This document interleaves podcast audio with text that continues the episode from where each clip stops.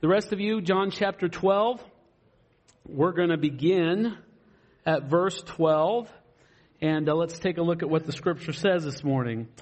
It says, "The next day, the large crowd that had come to the feast heard that Jesus was coming to Jerusalem. So they took branches of palm trees and went out to meet him, crying, 'Hosanna, blessed is he who comes in the name of the Lord, even the King of Israel.' And Jesus found a young donkey and sat on it, just as it is written, 'Fear not, daughter of Zion. Behold, your king is coming, sitting on a donkey's colt.'" May God bless the reading of his word. Thus says the word of the Lord. You may be seated. I used to ask a question frequently before I'd begin to share the word. I haven't asked it for a long time, so I'm going to ask you, so I hope you're well prepared. Is anybody here ready for some good news? Praise the Lord. Praise the Lord. The Bible says that we are not to be ashamed of the gospel because it is good news. In it is revealed the power of God to salvation to everyone who believes. Doesn't matter if you're Jew, Greek, black, white, red, yellow, doesn't matter. The gospel reveals God's power to save you, to bring salvation to you. And that's what we're going to talk about today. Today is, of course, Palm Sunday. This is the beginning of a week of celebrating and commemorating the last week of Jesus' life before his resurrection. And so kind of let me throw in a little bit of a commercial here. This is a week that I want to really encourage you as families to set aside to really help your children. And it's not just about your kids. Listen, we all need this to really focus on the meaning of what the days of this week mean. So there's a lot of things going on around the city that you can participate in. For example, tonight, I know many of you are aware, there's a big citywide prayer meeting at Jones AT&T Stadium, and a bunch of churches are going to get together and pray. They're going to try to fill the Jones with people that are praying for our city for revival, and I think that starts at 5 o'clock through 7 if you'd like to go to that. It's an all-free event, and you can find out more about that online. This Friday night, Friday, of course, being Good Friday, the commemoration of the day that Jesus was crucified, we are going to be having a communion service here, just 1 hour, 6:30 to 7:30. And man, I hope that you will set aside every other thing you got planned to be here with us. Pastor David will tell you more about that at the end of the service. And then, of course, Saturday, there's actually an event called Project God's Corner. Some of you have participated in that before. I've done it for, I think, 2 or 3 years now. It's a lot of fun. And it's going to be at Clapp Park. They'll start there. And what we do is we just go around the city and hold up signs that say Jesus loves you. Simple as that. And you might think, I could never do that. I'm telling you, it's always intimidating when you first get out there. And by the time you're into it, you're like those guys spinning signs for Little Caesars and stuff, because there's a lot of people out there that will encourage you. It's a lot of fun. We'd love to have you do that. If you want more details about that, you can see me after the service. I'll tell you how to be involved in that. And then lastly, please make sure that you're going to be here next Sunday, because we are going to, well, hopefully we do this every Sunday, but we are going to especially celebrate, commemorate, and really light the fireworks on the resurrection of Jesus Christ, and celebrate the fact that we do not serve a God that is rotting in some grave somewhere, but he is risen, and he's not only just risen, he is reigning, folks. He is on his throne, reigning over all of creation right now, and we are going to celebrate that fact. We're going to have a party here next week, and I hope you'll be a part of it. So anyway, but today, it's Palm Sunday. Palm Sunday, of course, is the commemoration of the day that Jesus entered Jerusalem for the beginning of this last week. His eyes at this point are absolutely fixed on the cross. He knows why he's in Jerusalem. He knows where he's going there. In just 5 short days, he's going to be brutally and unjustly executed by this mob of angry Jews and these indifferent Gentiles who just don't want a revolution on their hands.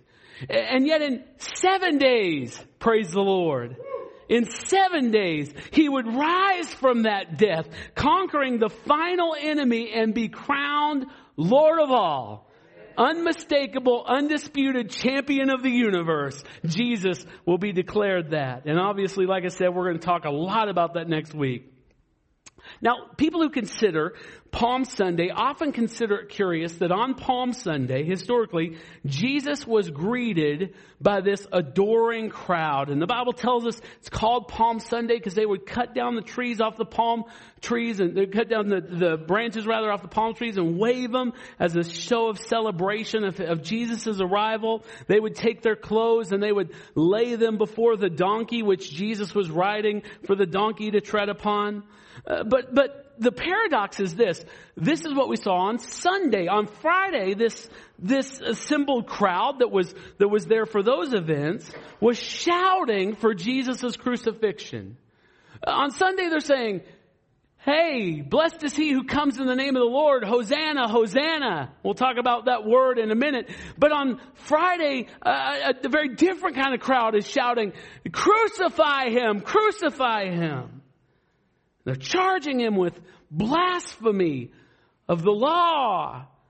And often preachers will take this paradox, this irony, and they'll use it as a cautionary tale about the shifting winds of public opinion. But I want you to know that there are many Bible commentators who have concluded that we're not dealing with this fickle crowd. One day they're saying Hosanna, the next day they're saying crucify him. But we're actually dealing with two different crowds of people.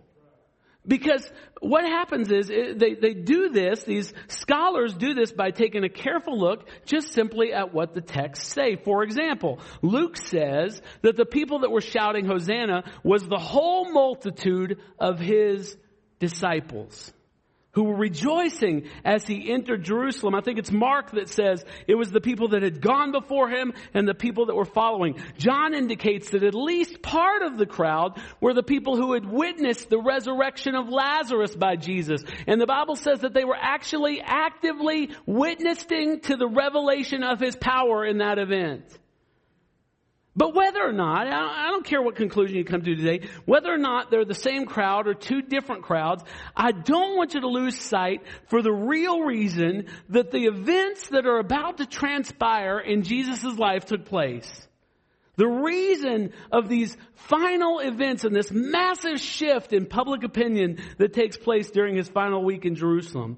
See, the reason the shouts of Hosanna morphed into crucify him was nothing less than the outworking of the preordained will of God. That's why it happened. Let me give you some evidence of that. Some 600 years before that awful Friday afternoon, the prophet Isaiah predicted that this event would happen, and he used these disturbing words. He said, "It pleased the Lord to bruise him," meaning Christ. It pleased the Lord to bruise him. It says, he, the Father, has put him, Christ, to grief. Peter, on the day of Pentecost, just 40 short days or 50 short days after these events, he stands up and he tells the crowd of thousands that's assembled there. He says that Jesus Christ was delivered up and crucified by, get this, the definite plan and foreknowledge of God. I remember, I've said this before, but I remember when the movie Passion of the Christ, Mel Gibson's movie, came out, and there was this big backlash and said it was anti-Semitic because it made Jews look bad because they had crucified Jesus. And John Piper wrote this great response. He said, "It was not Jews that orchestrated the death of Christ, and it wasn't Romans that orchestrated the death of Christ. It was God that orchestrated the death of Christ." Let that sink in for a minute. But for what reason? Why did it please God, in the words of the King James, to crush his only begotten son and put him to grief? Why did he plan this foreknowledge of his murder? Biblically, Two things we can eliminate. We know from many texts that it wasn't for some evil or crime or sin that resided in Christ's heart or some evil done by his hands. Immediately before Isaiah states that it pleased the Lord to crush him, he says this. He says, he had done no violence and there was no deceit in his mouth. He was spotless, the Bible tells us.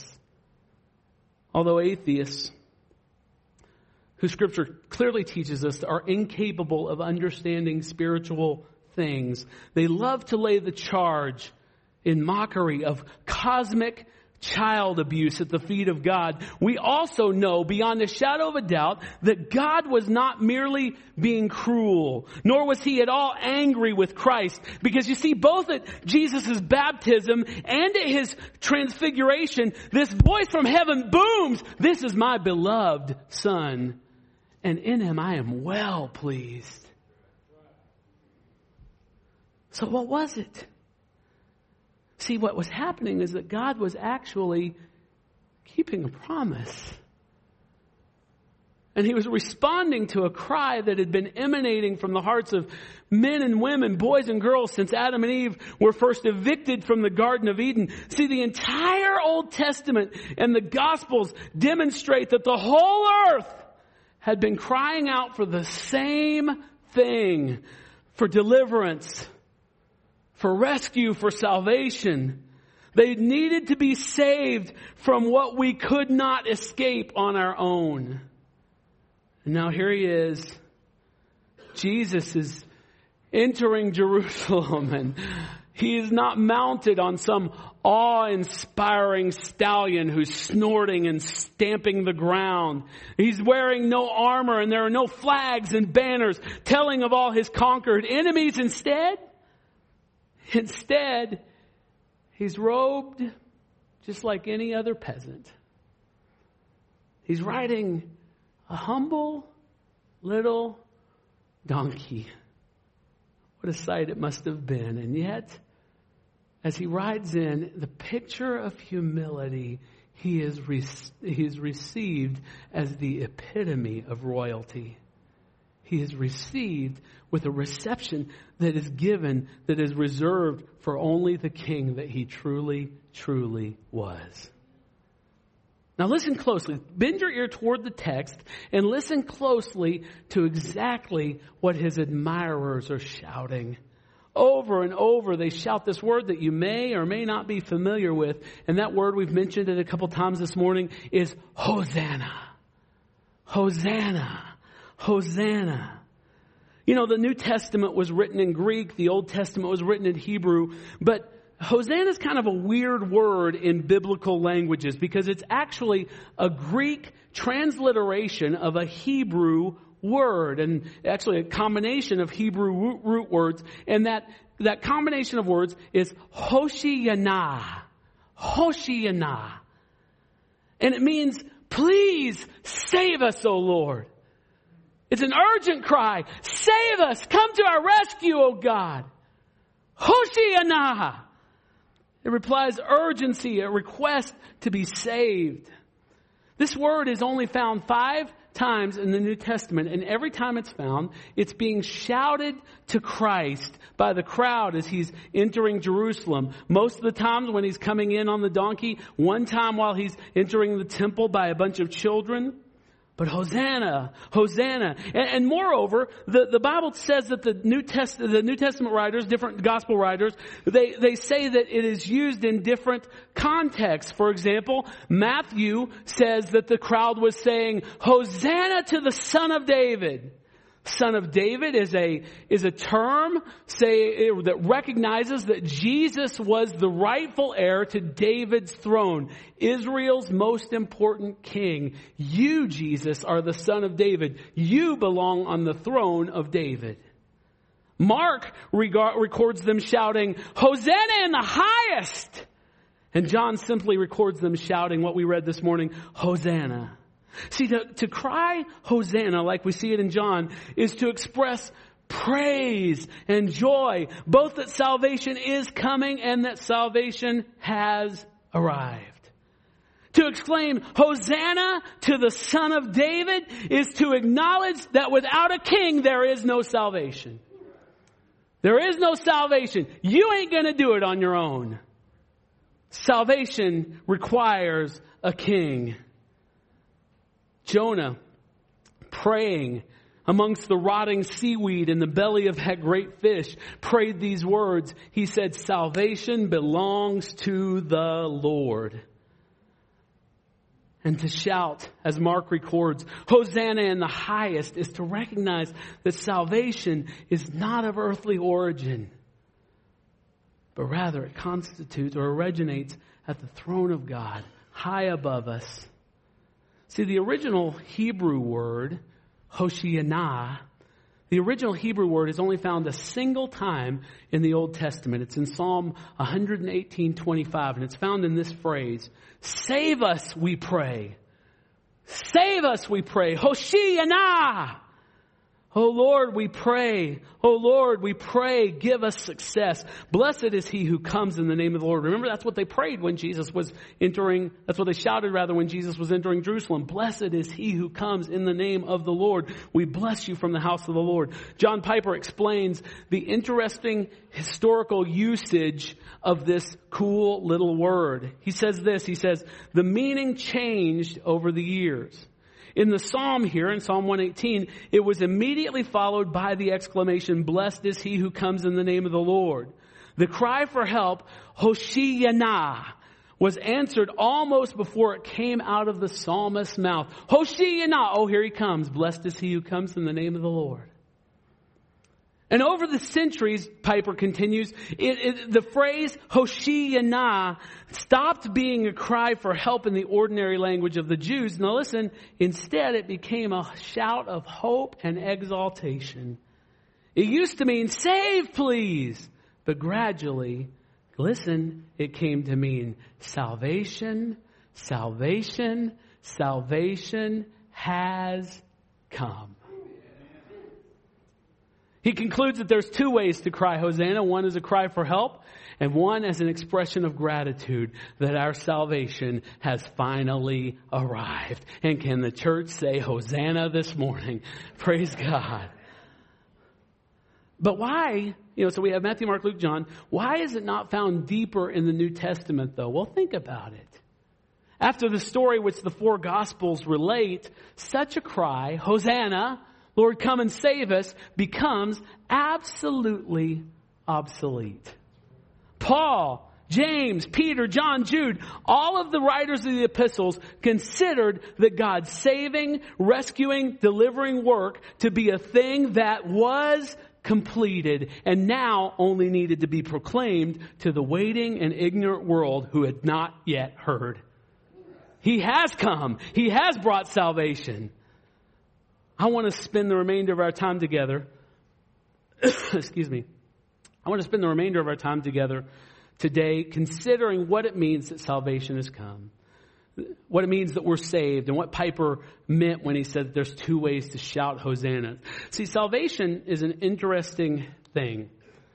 If I asked you about salvation, especially if you've been raised in church or consider yourself a believer in Jesus, you probably would think that you have a pretty good grasp of salvation, but I've noticed that salvation is simultaneously the absolutely most vital doctrine for the church, but it's also at the exact same time the most misunderstood doctrine of the church. Let me explain. When we start talking about salvation, it usually raises more questions after the initial talk about salvation. For example, people will say, well, how does one become saved? Or what does one need to be saved from? Or why do I even need to be saved? I'm a good person. Isn't that enough? Well, first, let's answer this question. What is salvation? The late John Stott, great Bible scholar, understands salvation brought by Christ the King in three distinct ways. Now, notice the structure of this sentence, or this couple of sentences, and see that he's mentioning three distinct ways that we understand salvation. He says, salvation itself, the salvation Christ gives to his people, is A, the freedom from sin in all its ugly manifestations, B, the liberation into a new life of service and see until we finally attain the glorious liberty of the children of God. Now let's unpack this statement and let's take a look at each one of these individually. Hopefully, by doing that, when we leave here, we'll have a greater appreciation and understanding of what it means to be saved. Some of you, have you ever, maybe some of you are like this, where it drives me crazy when somebody will get a new piece of technology, a new phone or something like that. I'm speaking Daryl's language this morning. And they have the thing for a year, 2 years, and they've never discovered 1/10 of what it can do. Doesn't that just drive you nuts? Probably not. You're like, no, my VCR is still blinking midnight right now. So, and the problem is that you still have a VCR. That's the real problem. But that's kind of how people approach salvation. Somebody told them if they said this prayer that Jesus would come into their heart and they could check that off their list and move on to the next life goal that they have. Can I just suggest to you that your salvation, what Jesus is working to accomplish in you, is so much deeper than that. It's so much richer than that. It's so much fuller than that. It is so much more life-transforming than that. You'll see, hopefully, if you pay attention today, how thoroughly Christ Jesus intends to save you. Well, how thoroughly is that, Mark? Well, Hebrews 7:25 says this: consequently, he is able to save to the uttermost those who draw near to God through him. Now just think about that for a minute. Save you to the uttermost. Can I tell you what that means? It means that God does not intend to leave one part of you, spirit, soul, or body, unsaved. He is coming after it all. 100%. He is intending to transform your life inside out. The whole man, the whole woman. I'm excited about that. I don't know if you are, but it's pretty good news. So let's break this down. So what does John Stott mean when he says that salvation is freedom from sin in all its ugly manifestations? Well, to understand that, first we have to understand what the Bible says the ugly manifestations of sin are. Let's start at the beginning. Genesis 3 says that sin makes us subject to frustration and futility. What we want, what I feel like will make me happy, what I desire will always be just beyond my grasp. Have you discovered that to be true? Subject to frustration, subject to futility. I don't know if you've noticed this, but I never have enough money. I never have enough. You know what? I never have enough love and acceptance. For all the people that love me and accept me, there's always one jerk who rejects me and disses me, right? That's the way sin does to us. It makes you unsatisfied. You can have all the trees of the garden, but not that one. And it's just galling me that I can't have that one. Futility, frustration. The Bible says that Adam was told that you're going to work the ground for food, but guess what, buddy? You're getting thorns and weeds. The woman was told you're going to desire the affection and affirmation and protection of your husband, but many times you're just going to be dominated by him. And around and around and around we go. What else? Galatians 6 says that our sin will result in our Galatians 5, in our eventual destruction. We can plan, we can strategize, we can build our towers to heaven, but Christ says even to those who appear to succeed, what does it profit a man if he gains the whole world and forfeits his own soul? If you choose the path of sin, you are heading headlong, rushing towards destruction. Sin results in separation from God, not just in eternity, but right here and now. Prove it, Mark. Okay, I will. Thanks for the invitation. So, Isaiah 59 verse 1 says this: behold, the Lord's hand is not shortened that it cannot save, and his ear is not dull that it cannot hear. What he's saying there is God is perfectly powerful to save anyone he wants to save. But listen, Wish it ended there. But your, everybody says my, but your iniquities have made a separation between you and your God. Your sins have hidden his face from you so that he does not hear.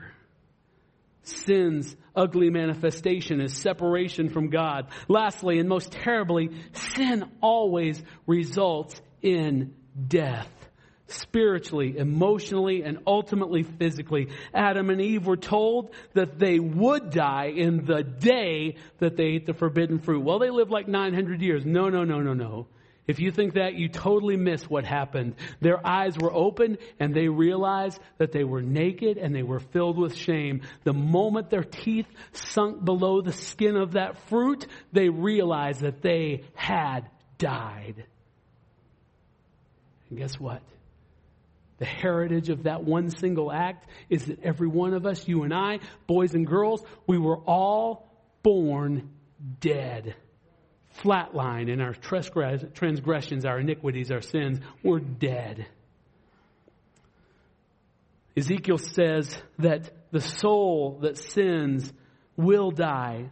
Paul says that the wages of sin are death. But watch this. Is good.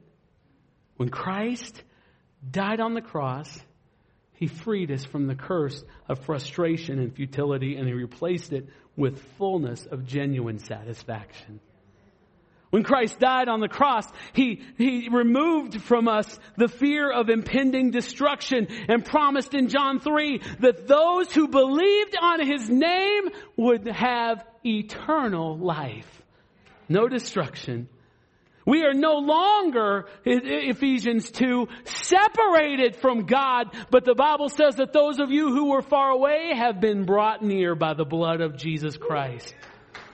But most of all, oh, it gets better. We're going to talk more about this next week.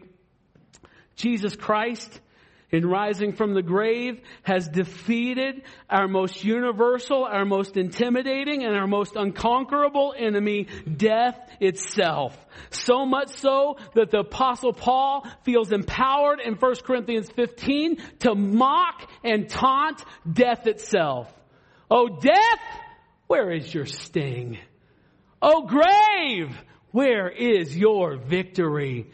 Paul is saying because of Jesus' death, bring it. How did Jesus do it?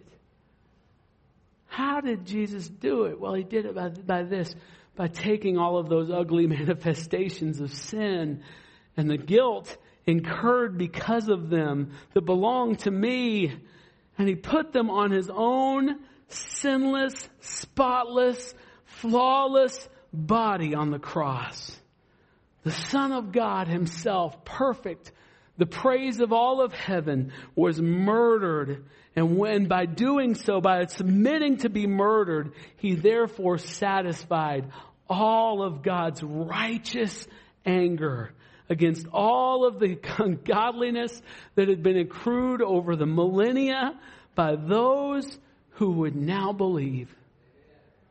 Death died, sin died, because he took it all on his own body. Now when God looks at us, he sees us. Listen to this.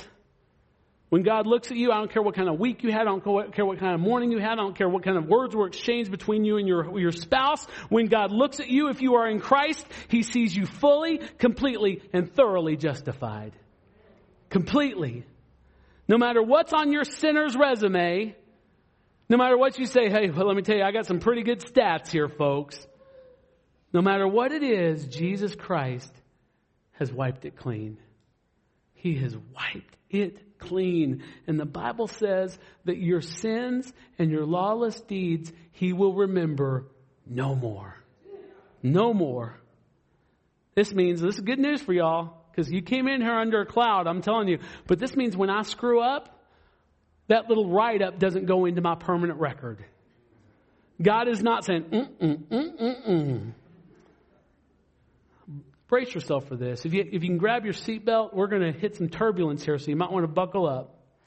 Listen to this, because some of you, there's going to be this immediate revulsion, this reaction to what I'm about to say. But if you don't believe what I'm about to say, you do not believe the gospel. Are you prepared? Because I am fully, completely justified in Christ, I am now as righteous as Jesus Christ. Well, come on, if you're going to do it, do it. Because of what Jesus did, I am right now Mark Sharp. And listen, if you saw Mark Sharp behind the scenes, you may not come to that same conclusion. Why can I say, how can I say that I am right now as righteous as A, I'll ever be, and B, as righteous as Jesus Christ is? You know why? Because this ain't my righteousness.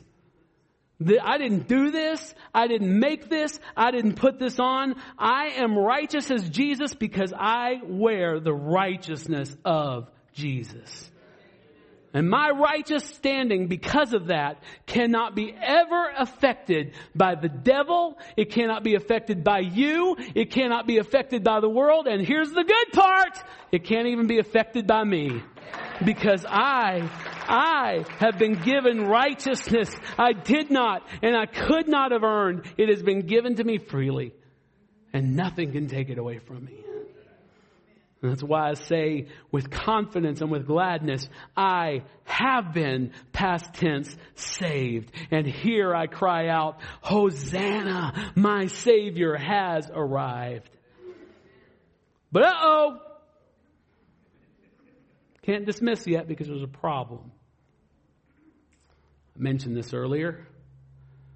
I really don't want to tell you this, but too often I find that sinful behavior is still kind of my default setting.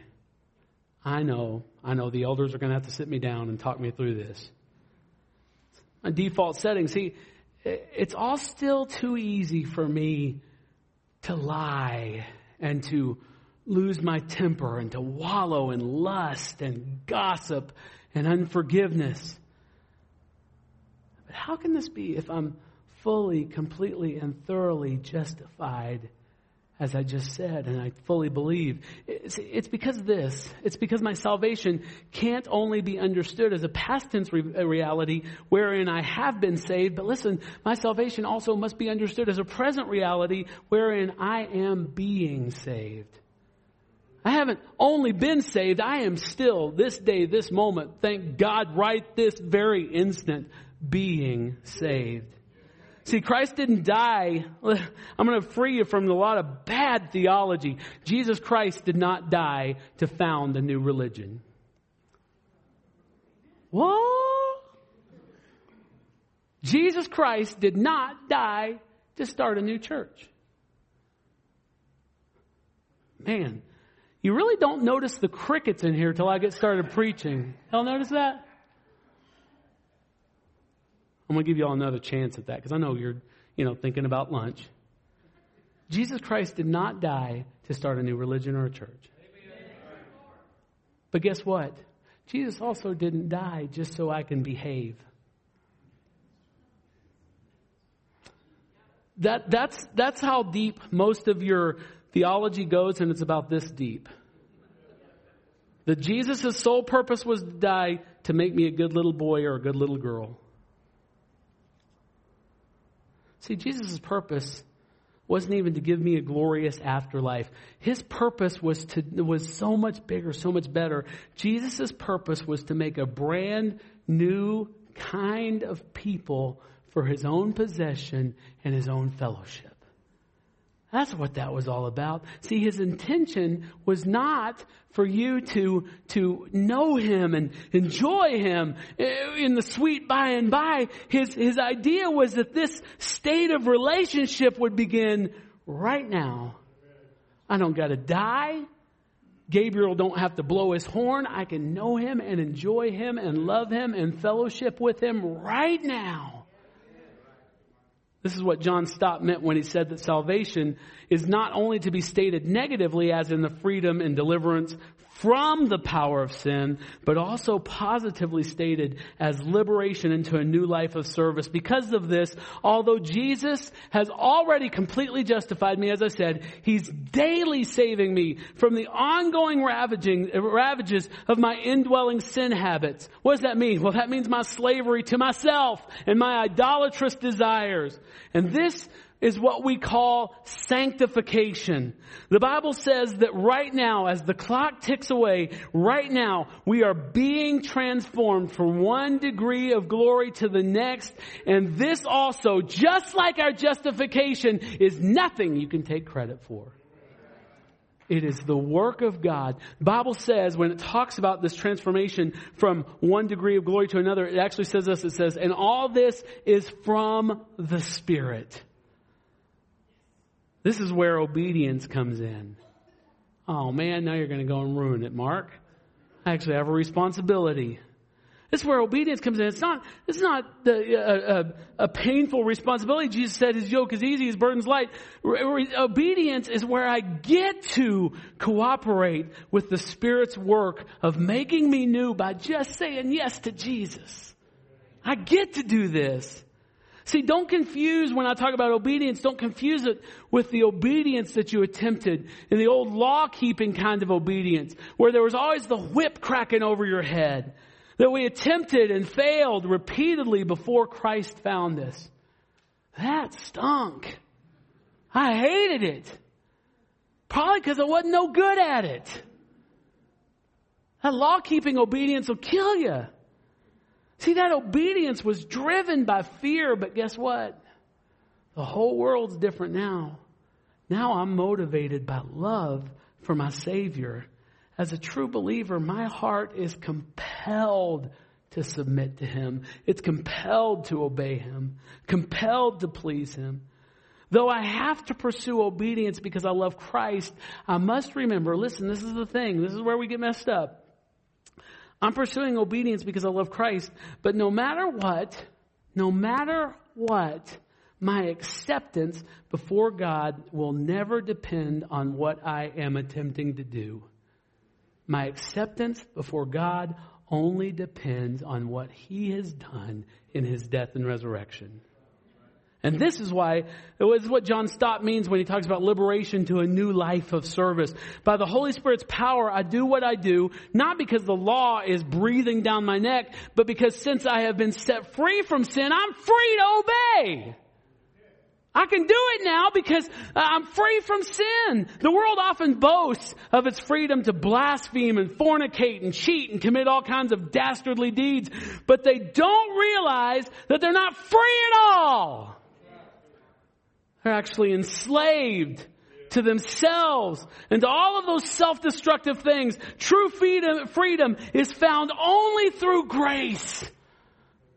And grace, according to Titus 3:11 through 15, teaches us to say no to ungodliness and to say yes to God. We serve the Lord with gladness, and we find great fulfillment in doing so. As I continue to struggle with what Hebrews calls besetting sin, here too I can say, Hosanna, Hosanna, Lord, come quickly to save. I've found Jesus over 30 years now to be more willing to save me from my sin than I am willing to let it go. John Stott concludes this definition by saying that the end goal of our salvation is that we finally attain to the glorious liberty of the children of God. Grab your Bible again, Romans 8. Look at Romans 8. If you're using one of the church Bibles, you'll find it on page 550. I want to read you this.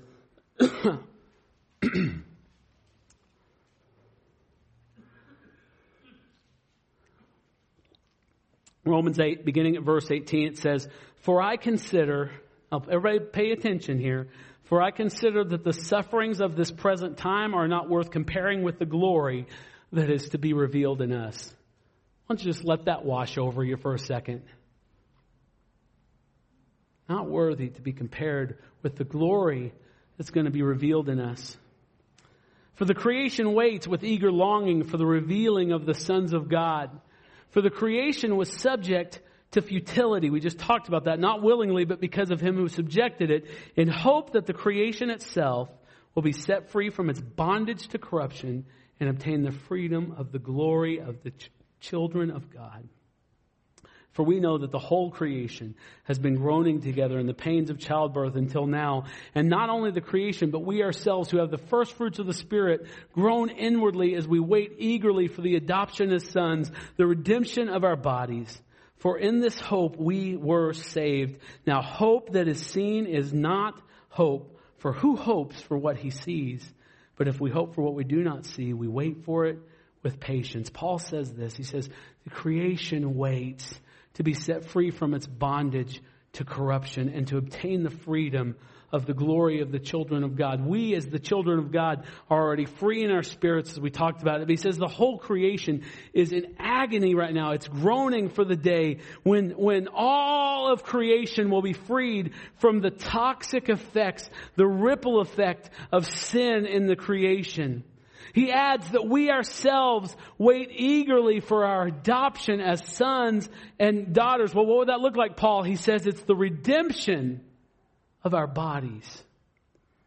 See, this is a reference to the great day that we're all waiting for as the Lord's church. It's a day when God's great work of salvation will be completed in us.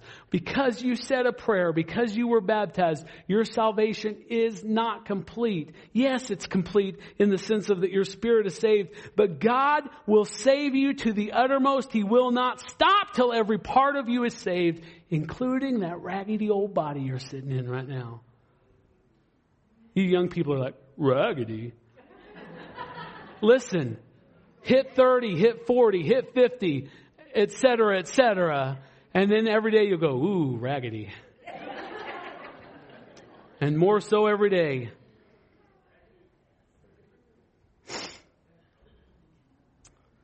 Day's coming, guys, when his salvation will be absolutely complete. We have been saved because he justified us by the cross of Christ. We are being saved as he sanctifies us through the ongoing work of the indwelling Holy Spirit. And guess what? We will be saved by God's glorification on that day when even our bodies rise from the dead to fully submit to Christ's saving power. But it's about so much more. Listen, I don't know what your image of that day is, but it's about so much more than merely crawling out of the grave like some kind of Christian zombie. Paul says that when we are raised, we will be raised incorruptible. And we will be raised imperishable. That means no more aging. And all the 40 plus people said, amen.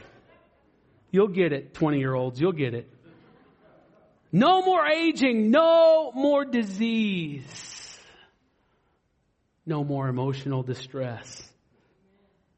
But best of all, no more sin. 1 John says this, it says, we will be like him, for we will see him as he is. This is the fullness of what Christ died to purchase. Justification in your spirit, you have been saved. Sanctification in your soul, you are being saved. And glorification and resurrection in your body, you will be saved.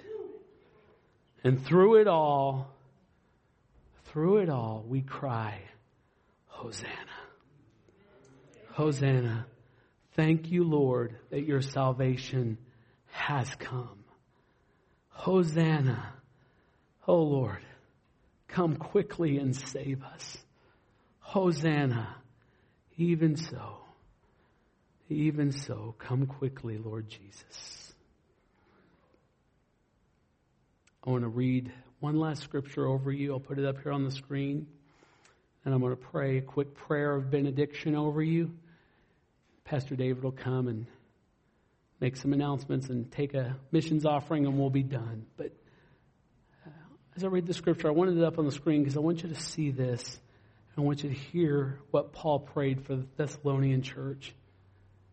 He says, now may the God of peace himself sanctify you completely. Now, we talked about sanctification. This is a bigger version of that word. This means save you, to go deep, that saving you to the uttermost. Now, may the God of peace himself, let's say, save you completely. And may your whole spirit and soul and body be kept blameless at the coming of our Lord Jesus. He who calls you is faithful. He will surely do it. Praise the Lord. Bow your heads, close your eyes. I just want to pray for you just for a minute or so. Can I just make an invitation to you? Please, if you're here, I don't know how to beseech you to be urgent enough to literally, if I could get on my hands and knees and beg you, if you are not following the Lord Jesus, if you are convicted this morning that your following of Christ that you proclaim is a sham, or if you've never even considered it, will you please come and let Jesus save you to the uttermost today?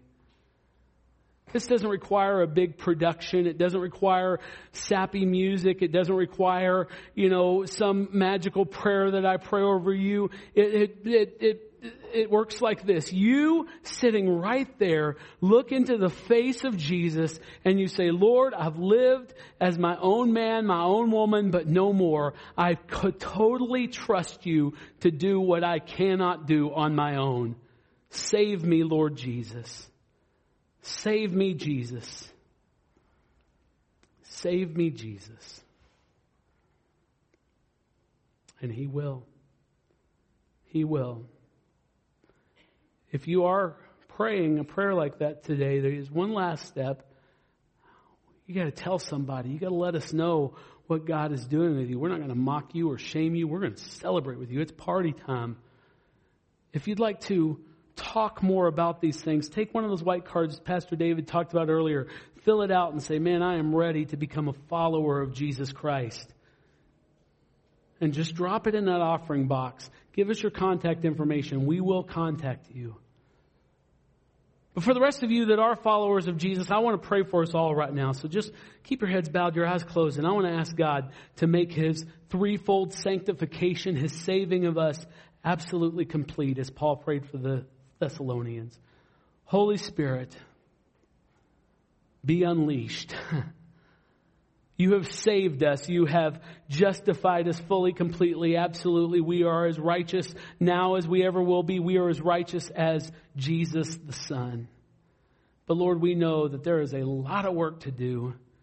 And so, Holy Spirit, we just repent of our resistance to your saving. And we ask you, Lord, that you would come now and continue your saving work in us. Make our souls more fully yours, Lord God. Our mind, our will, our emotions. And Lord God, help us to end the folly of trying to prolong and elongate this life as long as we can and pretend to be that we're 5, 10, 20, 30 years younger than we are and just say, hey, this body's breaking down, but it's coming up. It's coming up. Father, help us to see with real eyes your saving work and how you do it. And Lord, our prayer together as a church, every one of us, Lord God, like those who waved those palm branches so many years ago is, Hosanna, Hosanna, come and save us, Lord. Thank you that you have come and saved us, Lord. We say all of this to your great glory. In Jesus' name we pray. Amen.